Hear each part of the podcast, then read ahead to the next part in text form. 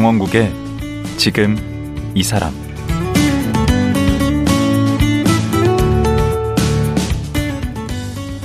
안녕하세요. 강원국입니다. 그제 어제에 이어 3프로TV 김동완 프로와 말씀 나누겠습니다. 이틀 동안 얘기를 들어보니까 우리 김 프로는 뭔가 해보겠다고 결정하면 새로운 도전을 주저하지 않는 그야말로 도전 프로인 것 같습니다. 그리고 선택한 후에는 좌고우면하지 않고 그 일에 100% 전념하는 집중력 프로였습니다. 오늘은 무모한 도전으로 보였던 영국 유학을 마치고 한국으로 돌아와서 또 어떤 도전을 했는지, 그 과정에서 또 무엇을 얻었는지 자세히 들어보겠습니다. 도전 프로 김동완 프로 지금 만나봅니다.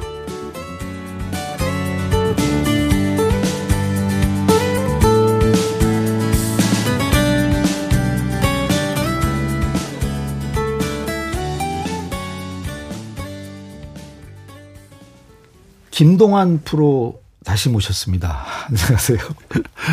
근데 이제 제가 뭐 별로 큰 도움도 안 되는 제 개인사를 이렇게 귀중한 시간에 이렇게 아니 저는 놓게 돼서 우선 재밌었고요. 아 이게 저 같은 사람한테 이렇게 희망을 주는 것 같아요. 아, 야, 그게 그 포기만 안 하면 길이 열리는구나. 아마 이 방송 들으셨던 분들 다 그런 생각 하셨을 거예요. 음. 그 어떤 간절하고 절박하면 정말 하늘은 스스로 돕는 자를 돕는다가 맞는 것 같아요. 어제 말씀 들어보니까. 근데 뭐 꿈을 가끔 꾸시는지 모르겠는데요. 네. 제가 그, 그 낙방, 결국 낙방이라는 그 MBA 스쿨 그 레터를 네. 뒤늦게 받고 나서 네. 결정할 때까지 거의 한 3일 동안 거의 잠을 못 자면서 고민을 했는데 네. 지금도 30년 가까이 지난 지금도요. 그때 꿈을 그때 그 꿈이 실제 아닌가? 그런 느낌이 정도로 생생한 꿈을 음. 꾸게 되더라고요. 그래서 제가 배를 타고 유학을 가는. 오. 어. 근데 그게 정말인 것 같은. 오. 어. 예. 저는 군대 그 훈련소 가서 그 계속 다, 다시 군대 가는 꿈꾸는. 정말 간절했던 것 같아요. 그 위기 국면에서 어떻게 해결할 을 것인가에 대해서 아. 고민하고 그랬는데 그 결정이 무모한 결정일 수도 있습니다만은 그때 생각은 이런 거였던 것 같아요. 음. 아, 유학을 1년 하든 2년 하든 간에 직장 생활 한 20년 더 한다고 치면 10%다. 음. 그 도전의 시간이 10%라면 굉장히 긴 시간인데 음. 실패하더라도 한번 해보면 음. 내가 해볼 수 없는 경험을 하지 않겠나 어. 라는 그런 생각이 있고 그 이후로 계속해서 어떤 새로운 시도를 할때 음. 아, 이렇게도 살아보고 저렇게도 살아보는 거지. 음. 새로운 환경, 또 한국이 아닌 다른 공간에 대한 음. 에, 그런 두려움 이런 것들로부터는 조금 조금씩 어. 에, 자유롭고 뭔가 계속 새로운 일을 하고 싶다라는 생각을 그 무렵부터 좀 했던 것 같습니다. 근데 어쨌든 뭔가를 성공 경험을 하신 거잖아요. 이뤄내셨잖아요. 어쨌든 그 극복해 내셨잖아요. 그, 그 경험이 그 뒤로도 또 다른 도전을 할 수 있게 했던 거 아닐까? 어, 제가 그 갔던 그 코스 이름이요. 네. International Banking and Finance였습니다. 음. 그러니까 MBA 중에서도 네. 어, 금융시장에 특화되어 있는 어. 예, 그런 International Banking and Finance라는 coursework이었는데 음. 아, 그걸 끝나고 영국계 금융회사에 apply를 했는데 음. 에, 어떻게 어떻게 됐어요. 아, 또 거기서. 네. 그래서 거기에 이제 착지를 잘 하셨네요. 네. 사실은 네. 그냥 거기에 살까 했었습니다. 음. 네. 에, 그런 생각도 있었는데 네. 결국은 이제 에, 금융업을 제대로 해야 된다. 그래서 음. 밀레니엄 직전인 음. 99년 12월 30일, 29일 그 무렵에 음. 한국에 다시 돌아와서 어. 2000년 아, 1월부터 다른 증권회사의 또 채권 부서의 과장으로 이제 일을 하기 시작했죠. 아, 과장으로? 예. 어, 2000년부터? 네. 어, 그래도 그 MBA 따고 오면은 뭐좀 대접해 주는 거. 아, 그때는 이미 뭐, 뭐, IMF가 지나고 그런 시점이라, 음. 에, 일단 어느 조직이든 들어가야 되겠다라는 음. 생각이 있었고, 비교적 퍼포먼스가 좋은 편이어서 차장 승진을 6개월 만에 했고요. 오. 그다음에 부장을 건너뛰어서 이사 대우가 네? 2002년? 그럼 2년 만에 네. 임원이 되신 거네? 뭐 이사 대우니까 준 임원이죠. 어, 뭐 예. 그렇긴 하지만 어쨌든 예. 사실은 쉽지 그때 않았습니다. 나이가 몇 살이었어요? 36? 어, 엄청 일찍 임원 네. 되신 거네. 예. 퍼포먼스가 나쁘지 않았습니다. 비즈니스를 좀 잘하는 뭔가 일을 일을 잘하시는 분이세요. 근데 여기서 또 한 번 또 큰 일을 벌이세요. 그 멀쩡하게 임원까지 다 되셨는데 다시 미국으로 또 넘어가세요? 2005년도 7월에 미국에 갔습니다. 아, 거기는 또 왜 가신 거예요? 간 거는 사실은 뭐라고 할까요? 요즘도 이제 뭐 MZ 세대들이 에, 번아웃 증후군이 있다고 그런 있잖아요. 음. 저도 조금 이른 나이에 굉장히 많은 책임을 너무 열심히 해서 그래요. 에, 거의 매일 에, 저녁을 밖에서 했던 것 같습니다. 어. 에, 그래서 당시에 이제 2000년도에 초반에는 에, 제가 마포에 살 때인데 네. 퇴근을 5시쯤에 하는데 네. 마포대교쯤에서 저희 집사람에게 전화를 했던 기억이 나요. 마포대교입니다. 음. 마포대교다. 이렇게 얘기하면 음. 자동적으로 집에 욕조에 뜨거운 물을 받고 어. 에, 저는 에, 반신욕을 30분 정도 한 다음에 30분 정도 누워 있다가 음. 6시쯤 새로운 양복과 셔츠를 걸치고 어허. 다시 다시 전투복으로 가는 네, 거예요? 다시 손님을 만나러 접대 저녁 네, 네. 그 생활을 한 2년 이상 계속 했습니다. 주말에는 계속 그냥 임원이 된 게 아니시구만. 네, 그렇게 하다 보니까 음. 야 이게 사는 뭐, 게 사는 게. 예, 뭐 비교적 성과급도 받고 뭐 음. 조직도 커지고 한 성취는 있는데 음. 계속해서 이 힘들어지는 걸 느꼈거든요. 음. 그래서 뭐 집사람의 조언도 있었고 조금 쉬었다 가자. 오. 그래서 아, 당시에는 저희 처가 캘리포니아에 있었습니다. 처가가? 예, 늦게 미국을 그 가셨어요. 금융업 하셨던 예, 장인어른 리타이어 하시고 어떻게 자리를 잡으셨어요. 그래서 거기 가서 한 3개월에서 6개월 정도 쉬자. 그러니까 퇴직을 하고 가신 네, 거예요? 퇴직하고 갔습니다. 와, 그 임원 자리를 그냥 내놓고. 예, 근데 뭐 그 임원이란 타이틀이 이렇게 중요한 건 아니고요. 음. 예, 오히려 더 많은 성과를 내야 된다는 그 부담 그리고 어. 부서를 한 서너 개 정도 맡고 있었는데 음. 그런 일들에서 오는 어떤 중압감 같은 것들이 굉장히 컸던 것 같아요. 어. 그래서 미국에 갔는데 아마 잘 모르겠어요. 쉬는 스케줄은 제 인생에 없는 것 같아요.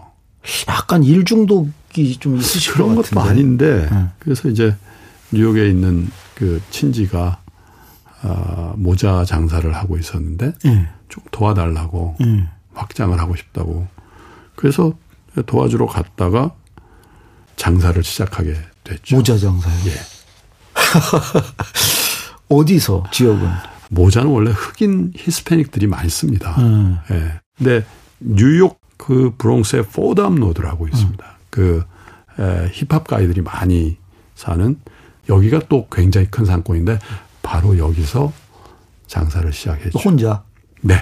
어허. 그걸 어떻게 됐어요? 망했습니다. 얼마 만에? 20만 불 가지고 시작을 했는데 음. 처음에 장사 잘 되더라고요. 20만 불이나요? 예. 네. 아, 모자가요. 모자 가게라 조그만 게 아니라 음. 모자 종류만 한 500가지 있는. 와, 크게 벌리셨네. 네. 그래서 시작을 했는데 처음엔 장사 잘 돼서 부자 되는 줄 알았습니다. 근데 그게 에, 뭐 비속어입니다만 개장빨. 어허. 그리고 안 되려니까 길 건너편에 굉장히 경험 많은 한국 분이 저희 가게보다 한 3배 규모로 모자와 신발을 함께 파는 가게를 오픈. 어허. 네, 그래서 어 6월쯤 되니까 그 음. 20만 불이 다 소진이 됐습니다.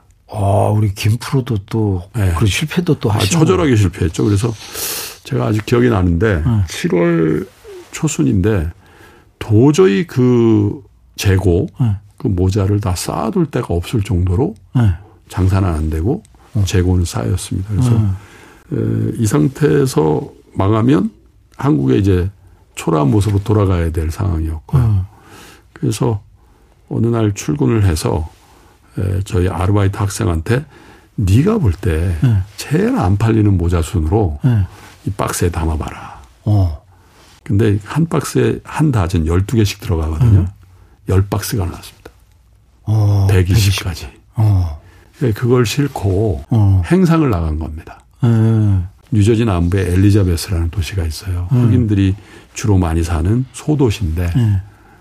거기를 그냥 내비도 없이 한 1시간 반 정도? 네.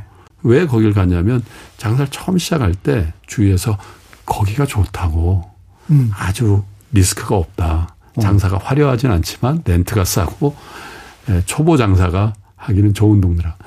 근데 저는 그렇게 하고 싫었거든요. 최고의 자리에서 해보고 싶었거든요. 아. 그래서 그 포담로드라는 게 제일 렌트가 비싼 최고의 상권이거든요. 뉴욕이 세계 중심인데 네. 거기서도 또 제일 네. 중심으로 들어가시고 최고의. 그러니까 장사 한 번도 안 한국으로 치면은 저 지방에서 그냥 농사 짓거나 이런 음. 사람이 서울로 와서 청담동이나 그러니까. 동대문 시장에서 장사 시작하는 거야. 똑같은. 그런데 음. 그 120가지의 모자를 싣고 엘리자베스라는 도시에 가서 에, 파킹을 해놓고 정말 어슬렁 어슬렁 그 시내로 들어가는데 첫 번째 마주쳤던 가게가 운동화를 파는 가게였어요. 아하. 저보다 한 대여섯 살 많아 보이는 한국 분이 오. 네, 사장님이셨어요. 음. 그래서 한국말로 인사를 깍듯이 하고 사장님이 이 신발 파시는데 모자를 이렇게 매치시켜 보시면 장사 잘 되시지 않겠습니까? 어허. 제안을 했더니 선뜻 모자를 갖고 왔냐고 그래요. 음. 예, 가져왔습니다. 모자 보여달라고. 음. 근데 그 가게에서 제가 공용으로 쓴 그 parking lot까지 거리가 걸어서 한 10분 거리였던 것 같아요. 음. 아주 더운, 예, 네, 아주 더운 날이었는데 네. 전속력으로 뛰어갔습니다. 모자 가지러? 예. 상상이 되네요. 예. hand truck이라고 이렇게 음. 짐 옮길 때 그 예. 그 hand truck에다가 그 마음 박스, 변하기 전에 예, 빨리 박스 열 박스를 싣고 다시 전속력으로. 어. 신발 가게로. 예, 신발 가게 플로어에 120가지 모자를 깔았습니다. 어. 그분은 평생 그렇게 많은 모자를 처음 보신 거예요. 어. 뉴욕의 스케일과 예, 교외 조그만 소도시의 스케일은 완전 다르거든요. 아. 그분이 이렇게 이렇게 선택을 하셔서 사이즈별로 에, 주문을 받으니까 그게 대체로 5천 불 정도. 음. 우리 한국 돈으로 당시 환율로 500만 원. 음.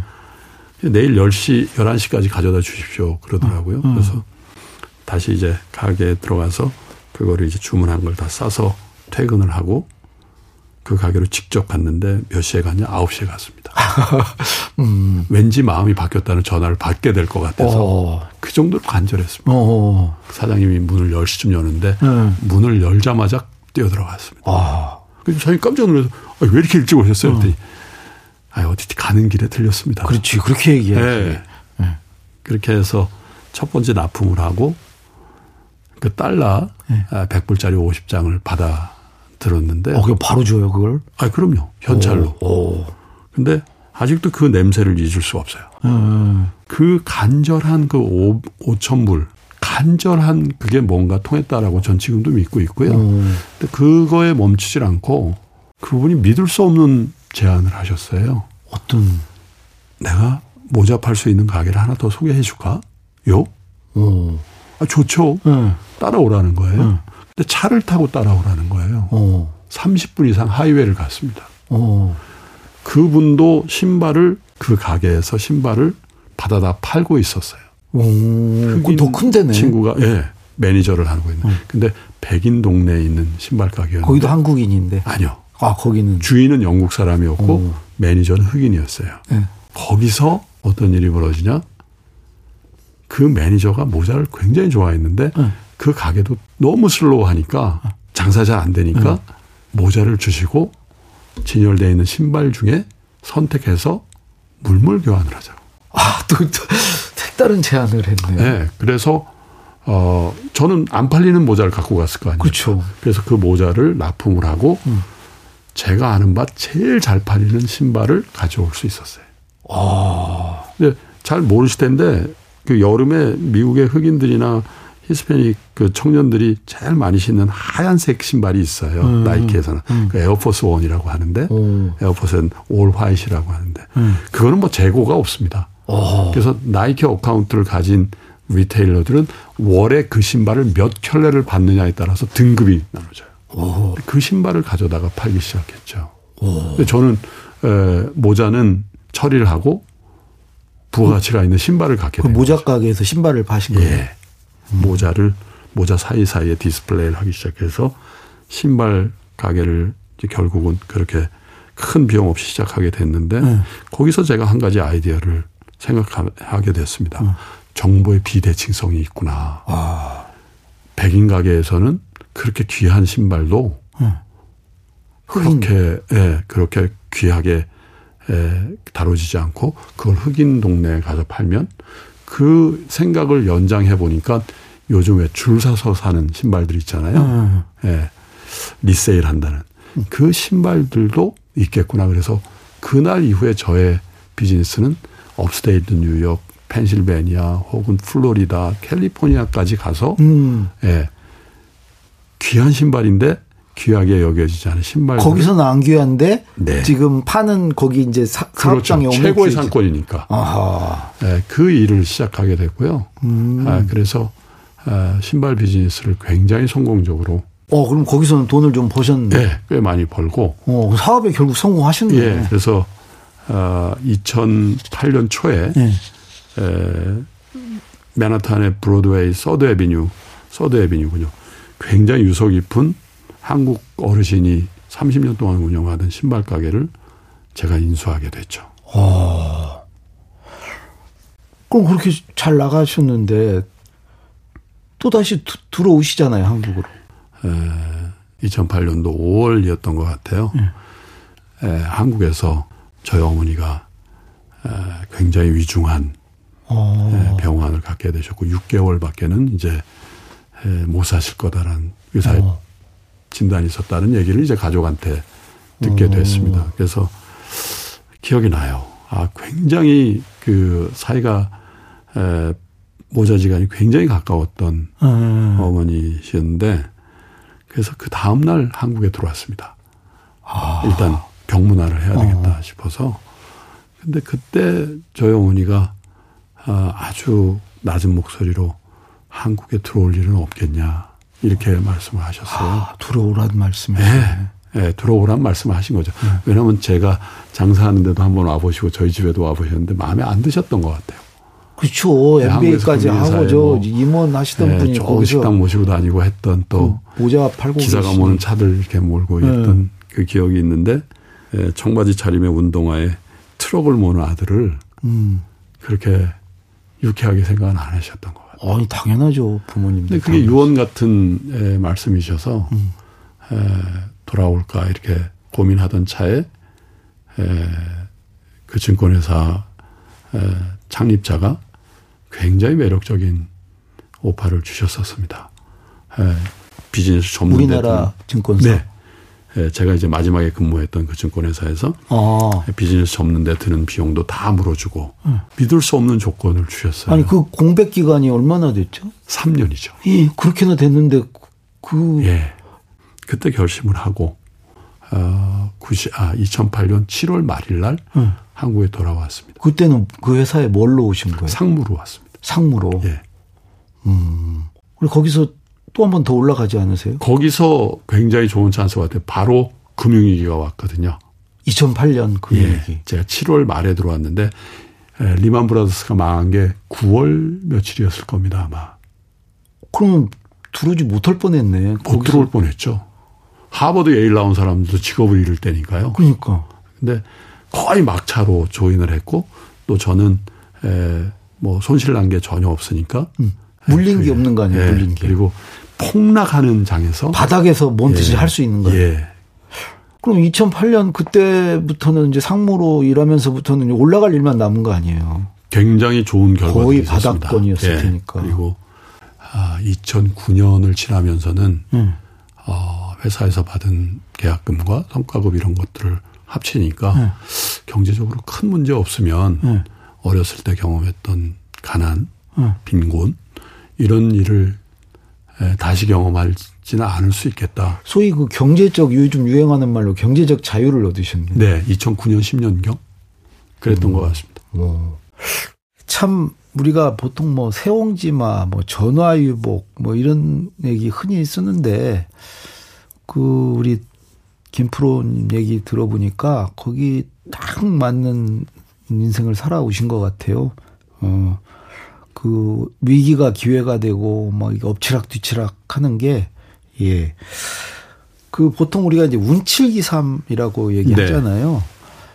뭐 본인이 생각하실 때 우리 김프로께서는 그 이 운과 노력 그 중에 자기 인생을 좀 좌우했던 그, 그 비율이 예. 이제 어떻다고 생각하십니까?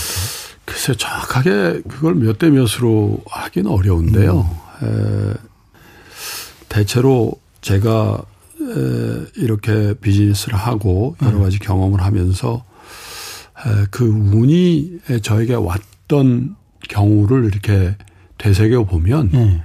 두 가지를 했을 때 그 비율이 확률이 높아졌던 것 같아요. 아. 하나는 계속 말씀드립니다만은 정말 간절함. 음. 네, 그리고 두 번째는 그 간절함이 어떻게 보면 대척점에 있는 생각일 수도 있는데 개방감이 있어야 될 것 같아요. 아, 그건 뭐죠? 시도하는 거죠.